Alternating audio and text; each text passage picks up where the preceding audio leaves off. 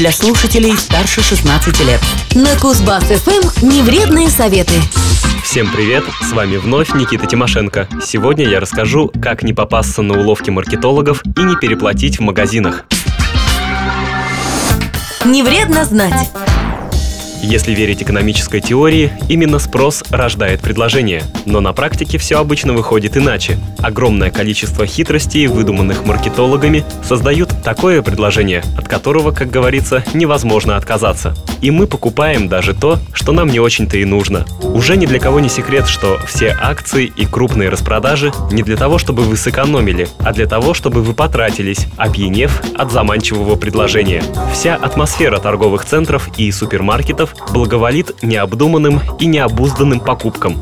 На это работает и музыка в торговых залах, и запахи, и даже расположение товаров на прилавках. Все это и кое-что еще необходимо учитывать, если хотите сэкономить. Полезно попробовать. Добрые союзники маркетологов – наши органы чувств.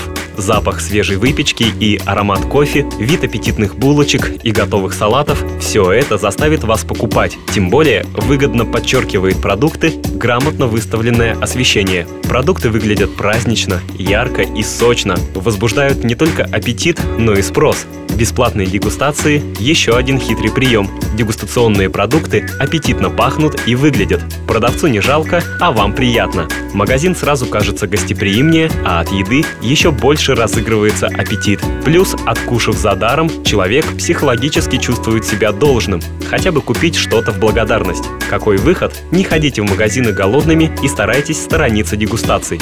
Музыка – еще один инструмент продаж. Энергичная музыка провоцирует на спонтанные покупки. Подстраиваясь под бодрые ритмы, мы быстрее двигаемся, быстрее делаем необдуманный выбор. С другой стороны, медленная музыка тоже уловка. Она заставляет людей замедлиться и больше времени проводить в торговом зале, а как следствие, больше покупать. Причем, как уверяют американские маркетологи, больше на 30%. Вдумайтесь, выход, наушники и своя музыка во время покупок. Еще один распространенный прием – дисконтные и бонусные карты. Они, конечно, позволяют сэкономить, но также они привязывают вас к конкретной сети магазинов. Плюс через карту можно отслеживать все ваши покупки и делать, например, через СМС, индивидуальные предложения, опять-таки, от которых сложно отказаться.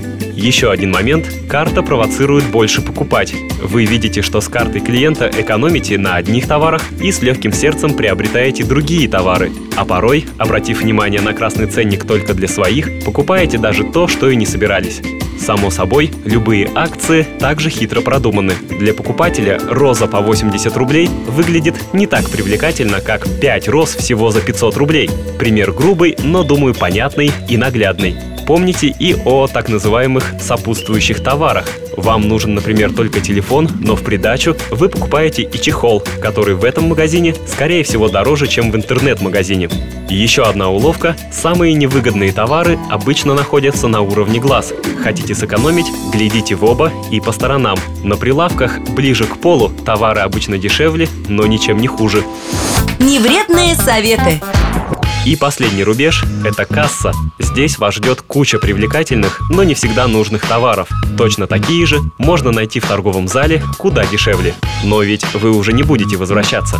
Короче говоря, все советы сводятся к тому, что в магазине нужно быть внимательнее и выбирать только то, что хочется купить вам, а не то, что хотят вам продать. Удачи в этом. Пока. Невредные советы на Кузбасс-ФМ. Коротко о том, что не вредно знать и полезно попробовать.